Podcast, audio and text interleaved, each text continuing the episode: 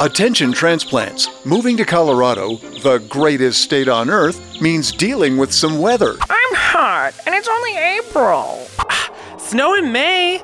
WTF? Don't sit around and do nothing but complain about our climate. 70 and snow? What does that even mean? All this sunshine. My eyes! It's always too hot, or too cold, or too random. You can barely ski this June. I've used up all my sick days on account of chapped lips. Ow. You could always move back to where you're from, where the weather is perfect, I'm sure. This rain is hurting. That's hail, dummy. It is hail. Hail on earth. A public service message from StopMovingToColorado.org. Nerf's LOL at 505. Sponsored by Illegal Pete's. Search LOLs on iHeartRadio.